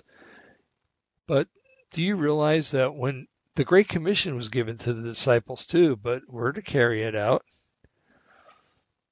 All the things that he spoke to the crowds and the people that listened, the parables that he spoke, he spoke to us too, not just them. His message didn't stop when he died on the cross or when he rose from the grave. It continued. It's for all believers, not just those back then. And the same thing is with the gifts. Argue with me if you want, but read your Bible and you'll see. Don't believe it because some pastor tells you or you learned it at some cemetery. I mean seminary, sorry. Um, but believe it because it's in Scripture. Let the Holy Spirit discern, uh, um, translate it for you. Let Him be the one that explains it to you, not some college professor who has biases and preconceived notions. Okay, knowing that you have been chosen, it makes perfect sense that uh, that one that has been chosen will be watching over and cared for by a person who did the choosing. That is you and my brothers and sisters, we have been chosen. We have been given other analogies by Yahweh about the fate of the chosen and those not chosen. Yeshua taught that the tares grow up with the wheat until the time of the harvest, upon which time the wheat is collected into the barn and the tares are separated and burned. Interesting. So there's people that we go to church with, maybe, that don't belong to the Lord, yet they're growing up with us, and there's a great separation going on. As a matter of fact, it's been going on for about 20, 25 years now. Um, he talked about the wheat being accepted and the chaff, or the remnants of the harvest process, being blown away by the wind from the threshing floor. He talked about the goats being separated from the sheep, sheepfold and scattered. There's a definite division between good seed and bad seed in this world, and no matter how you feel, this is a truism presented in Scripture by Yeshua himself. There are two seeds. Or are there two seeds? Well, I'm asking a question here. The seed of a woman, the seed of a serpent? Scripture tends to point to that fact. All we can be assured of is the fact that Yahweh will tend to his flock with a ferocity like none, none other, and he will show no mercy to those who try to harm his sheep. If the Mandela effect is true and mankind is being allowed to import segments from other dimensions to our own, or other realities to our own, seems to, and if it seems to have credence, um, but he is faithful and true to reveal the counterfeit for the genu- for the genuine and to the genuine. In other words, he'll discern that for us and tell us what's real and what's not real. The task that we as believers in Yeshua have is to remain faithful in Yahweh Yeshua and to remain in His scriptures so that we can know it and it meaning the scriptures and Him in a personal manner. Yeshua said that the sheep hear His voice and they follow Him. We know His voice by being in constant communication with Him, a constant conversation through fervent prayer with our shepherd. Uh, we need to have an intimacy with Yeshua like we've never had with anyone else. That's how we will become aware of and will overcome any deception that the enemy will try to bring our, our way, whether it's through splicing realities, through CERN, uninvited intrusions, via, via Project Bluebeam or HAARP, or other machinations that the world uses as weapons against our minds. Another scripture. Sorry, my voice is starting to crackle here. Scripture says, Rejoice in the Lord always, and again I say rejoice. Let your moderation be known unto all men. The Lord, the day the Lord is at hand. Be careful for nothing, but in everything be prayer by prayer and supplication with thanksgiving let your requests be known unto God. And the peace of God, which passes all understanding, shall keep your hearts and minds through Christ Jesus. Let me read that again. It's what you need to remember. And the peace of God, which passes all understanding, shall keep your hearts and minds through, the, through Christ Jesus. Finally, brethren, whatever things are true, whatever things are honest, whatever things are just, whatsoever things are pure, whatsoever things are lovely, whatsoever things are of good report, if there be any virtue, and if there be any praise, think on these things. Well, what is that telling you? It's telling me that if we're going to get anxious about reading things posted by Q, not that that's wrong. I, I like reading things by Q. If we're going to be anxious and upset about listening to the news, about what we see on TV, well, turn the damn TV off. Okay. Um, take times out when, when looking at Q things, when looking at the truth and, and, and researching, take time out. Go to the park with your kids or grandkids for goodness sakes. Just get away. Do things that, that you like to do because worrying about anything is not going to get anything done and having anxiety or being anxious is not, not uh, good for you. It's not good for your health or the health of people around you either. Now, having done a Greek study of these verses reveals something very important, especially where the word is con- where one word is concerned. In verse six, Paul tells us to be careful for nothing. The word for careful in Greek actually means anxious. Anxious can mean uh, looking expectantly for, or it can mean having anxiety over. I believe that the verse is telling us not to have anxiety over what we need or what is coming upon society, upon the earth, or upon the church. Paul's remedy is that the commu- is that communion that I wrote about earlier by employing our intimate times with Yeshua to offer prayer, praying for others, which is called supplication, and being thankful that Yahweh will accomplish everything according to his will. Uh, often when I pray, I find myself praying for a person or situation by just praying that Yahweh's will or his purpose will be done in that person's situation or life. I often get criticized for doing this because so many people believe that in direct and specific prayer, and, and I don't, don't discount that, but I'll, I'll explain here. They see praying for God's will in a situation as a cop out and a lack of faith. My question, however, is, isn't praying for Yahweh's will to be accomplished a very direct prayer? I mean, Yahweh knows what his will is, and in that person's life or in a situation where people are involved, I think that um, it could be uh, considered a bombastic act to name a claim, name and claim a prayer without knowing what Yahweh's purpose is. And didn't Jesus say in the Lord's Prayer, "Thy will be done as on earth as it is in heaven"? Hmm, interesting. I have seen it done many times where a person will pray for somebody's healing and proclaim that a healing will occur, only to have that person that is the focus of the prayer getting sicker and or dying.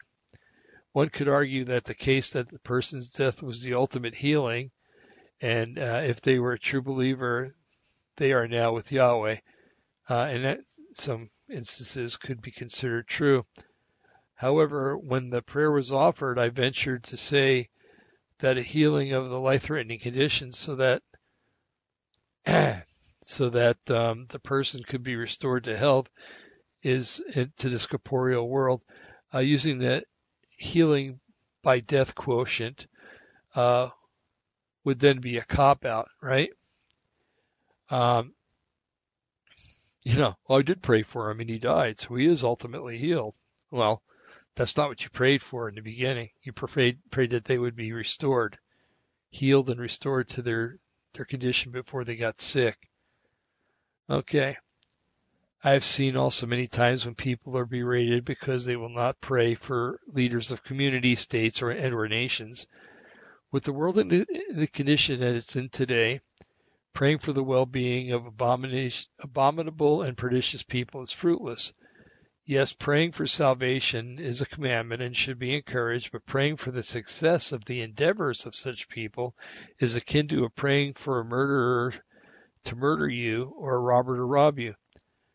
Praying that Yahweh's will is done in a leader's life is praying that you want Yahweh to ultimately accomplish his purpose for that leader.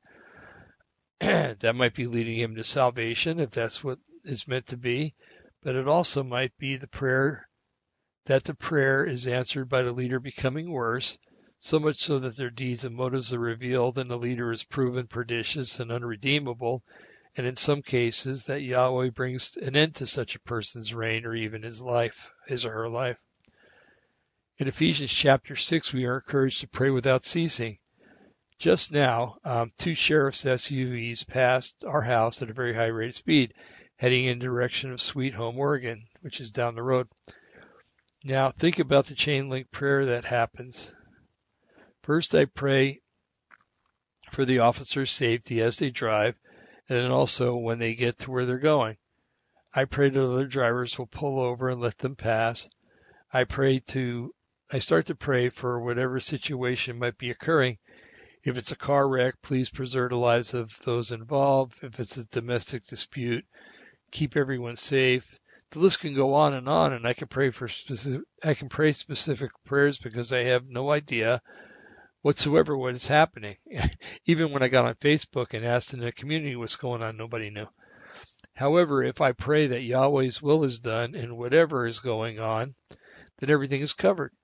Yahweh knows that what that the sheriff's deputies are heading towards and what they will encounter. He knows the outcome. If angels are needed, my prayer covers them being sent because Yahweh would have done that already. However, and it's a big however, if an alert flash appears on my PulsePoint phone application, which everybody should have, by the way, if you got an Apple or a or a Android, look for in the, your app store, look for PulsePoint, and then put in your community, and you'll you'll know a lot. Trust me, and a lot of information that you can use to pray. Um, because when you know what to pray for, it's a lot easier to pray. Um, I know a little more of what to pray for when I use that application. I can focus on safety, healing in whatever form, and know that Yahweh is in control. If the Ruach HaKodesh, Holy Spirit, uh, reveals specific need, I will pray for that immediately. This is the kind of God that we serve. He knows our needs, our wants, our desires, and the help that we will need. And he has known those things from before the foundation of all that exists. And because he envelops time, he knows the outcome too. He's known it for quite some time. So why be anxious or have anxiety about anything? Yes, anxiousness is a human condition and we all suffer from it. But a simple prayer asking Yahweh to give us increased faith in him will help to bring comfort and peace and rest in any situation or condition. Uh, we have the weapons to fight anything that enemies of Yahweh can throw at us, um, like they throw at us using CERN, Blue Beam, HAARP, and any other satanic device. And those protective measures are faith and prayer. Against such measures, the enemy will never prosper, never, ever, ever prosper. Well, that was my little article that I wrote, and I will upload it as soon as I make some of the changes that we saw when I was reading it. Oh man, an hour and 44 minutes already? Oh my goodness. Well, let me read, see if I can read a couple more articles. Uh, they're shorter than that, of course. okay. The first one comes from a British paper called The Independent. And let's see, it was posted Thursday, the 4th of July, 2019. Uh, author Harry Cockburn And it's received 56 comments. Okay. Mm, why that came up, I've got no idea. So, close. Okay. I don't like some of these websites where these windows just pop up out of nowhere.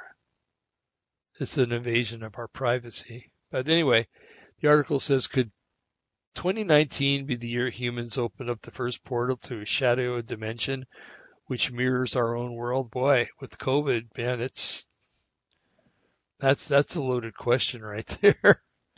that that's a whole radio show. Um, scientists at Oak Ridge National Laboratory in eastern Tennessee hope so and have completed uh, building equipment that they are to test this summer, which will allow us the first glimpse of a parallel universe, which could be identical in many ways to our own. I wish they'd use parallel reality, uh, which with mirror particles, mirror, mirrored planets, and possibly even mirror life. Uh, that is according to Leah Broussard, the physicist behind the project, who described um, the attempt to reveal the hidden shadow world as pretty wacky in an interview with NBC last week. The discovery of a concealed mirror world may sound like science fiction from the Stranger Things series, uh, but it has been repeatedly suggested by physicists as, temp- as a tempting means to ex- of explaining anomalous results. However, as yet, hard evidence such as uh, realm, such as a realm exists, uh, has uh, refused to manifest itself. One set of anomalous results, and the ones which inspired the research, date back to the 1990s when particle physicists were measuring the time it took for neutron particles to break down into protons once they were removed from the atom's nucleus. Two separate experiments saw the neutrons broke down at differing rates, instead of decaying becoming protons at exactly the same rate as was expected. In one, the free neutrons were captured by magnetic fields and herded into laboratory bottle traps, and in the other they were detected by subsequent appearances of proton particles from a nuclear reactor stream. Those particles fired out in a stream from the nuclear reactor lived on the average of 14 minutes and 48 seconds, nine seconds longer than those from the bottle traps. It may sound like a small difference, but it has troubled scientists.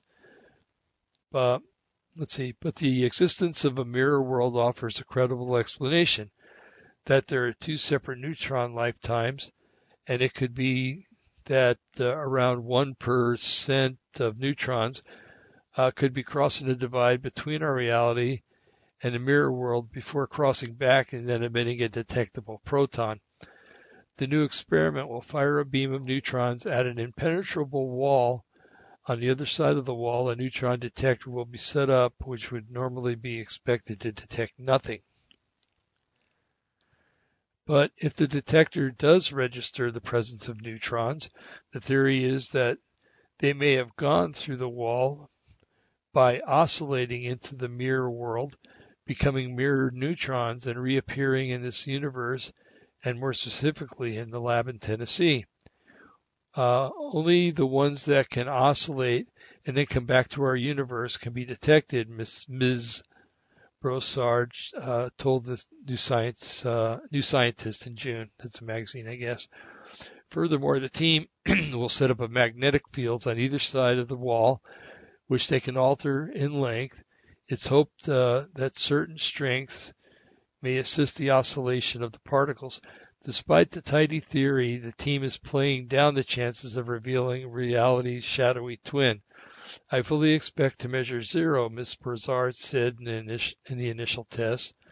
But if they do detect neutrons on the far side of the wall, it could have found profound implications if uh, you discover something new like that, the game totally changes, Ms. Broussard told uh, NBC. The existence of a mirror world could also explain our universe's lack of the isotope lithium-7, which physicists believe doesn't match the quanti- qualities of the Big Bang would have, would have created. Um, the detection of high energy cosmic rays, which come from beyond our galaxy, could also be explained by the existence of a mirror world. They are too powerful to have traveled only through the observed universe, But if they had oscillated into the mirror realm and then back out again, it could explain why that is the case. Anyway, that ends that article. so the theory is that these other realities do exist and that they're trying to find them. Okay. One thing that I wanted to touch upon, this is going to sound crazy, I know it is, but um, you know, we, we see phenomena like uh, twins and triplets and and things like that, and which is really unusual because women usually drop just one egg a month. Um, one could ask the question, and I'm not saying I'm asking it, but it could be asked. Um, are the if there's let's say they're triplets, are the two extra eggs um, eggs from a, another reality, from another woman's or another two women's uh, wombs that somehow crossed over into this woman's womb that has the triplets um, growing in her uterus, so or in her womb, or the three eggs in her uterus. Um, also, could it explain deja vu? I mean, if there's a mirror world, and you know, in a mirror, everything that you do is is shown back at you at the exact same time. So when you have deja vu, is it maybe something that's happening to a you in a, another reality? Hmm, interesting. Um, I don't know if you've ever watched it, but there was a series on called Man in the High Castle. Uh, it's a very good series. I think it was on uh, Amazon. It might have been on Netflix. I can't remember. But the theory uh, of it was that uh, the uh, we, the United States and the Allies, had lost World War II. That the uh, Germans exploded a nuclear bomb. They had a, ch- a time enough to do that, develop it in Washington, and took over the East Coast. The Japanese took over the West Coast, and in the center was kind of like a nowhere, no man's world where both sides kind of went against each other, and well, all three sides actually, because there was a resistance group. But anyway, um, during that series, there were times when some of the characters actually flashed into what would be our reality, where we won the war, and um, which kind of perplexed them. And uh, it was a very good series. I would I would recommend it if you wanted to watch it. Um, if if you're into that kind of thing, and uh, but um, the question, uh, and I think I answered it earlier with, with other universes, would be um, the question of Jesus dying on the cross. He would have to do that in multiple universes, and I don't see that happening. However, if there are alternate realities that are the same as ours, um, let's look at the Mandela effect. One of the arguments is that there's a book that used to be called the Berenstein Bears that is now called the Berenstain Bears. And millions of people remember it being called Berenstein. However, now it's called Berenstain. Um, so either it's a humongous uh, a change that's being done by the Illuminati or whatever group um, to make us think that uh, things are changing or they actually have been imported from other universes. Not universes, I did it again. other realities. Now, in another reality that's kind of a mirror of ours, if there are one or two or three of those, then sin would have entered the world at the same time. The need for sin would still to be abolished or washed away would still be there, or atoned for probably is a better word. Um, the need for Yeshua to come and die on a cross would still be would still be there, and um, uh, the development of Christianity and everything would still have occurred, um, albeit maybe under different names. Um, maybe that's why uh, there's such an argument in the Messianic community today about how to say the name Yeshua. People, normal people just say Yeshua. Some say, no, no, it's got to be Yahshua, or you're not saying it right. Or um, And then you have those that, you know, go into the whole Jesus thing about, you know, it's incorporating the name of Zeus in it and stuff like that, which is hogwash. But um, anyway, um, so uh, it, in an alternate reality, things could still be the same or a mirror world. They were calling them mirror universes, but they could be mirror realities. Um, things would still be the same, and so would many outcomes with maybe a few minor differences, and that would explain the Mandela effect also, um, because the realities would have touched uh, the two strings in the string theory would have touched and it exchanged information. If there is such a world, then there might be a in that other um, reality, they might be going, "Hey, it used to be called the Berenstain Bears. It's now it's called the Berenstein Bears. What's going on?" So they're if if it exists, they're wondering what happened um, to the Berenstain Stain Bears and why it's Berenstein now. Um, in their reality, maybe Nelson Mandela did die in prison. Maybe Joe Biden was in prison with him in that reality. Um, so there are a lot of things to think about when it comes to this, you know. Um, but I don't discount that there could be um, parallel realities, but when it comes to parallel universes, no, I'm sorry um, that leaves it open for many more um, differences, many more uh, many more alternates that uh, would just throw too many wrenches into the works, and I just can't accept that. Um, Jesus died, came and died once and for all. He does talk about another flock that he needs to to bring into the fold, and I find that interesting. Now, uh, traditionally, and I still do believe that it means that he was talking about the Gentiles. But there are a lot of dual uh, meanings or multifaceted meanings in Scripture. So he could have been talking about the Gentiles, and he could have been talking about Jews and Gentiles from another reality, where they had, where when he had died, he had died in that reality too, at the same time, at the same place, and the whole nine yards. So. Um, leads to very um, interesting suppositions and thoughts and um, and you know it all could be just a bunch of hogwash too. It could be that this is the only reality and that uh, all this stuff is being presented just to confuse us and to throw more uh, doubt into our faith and stuff like that.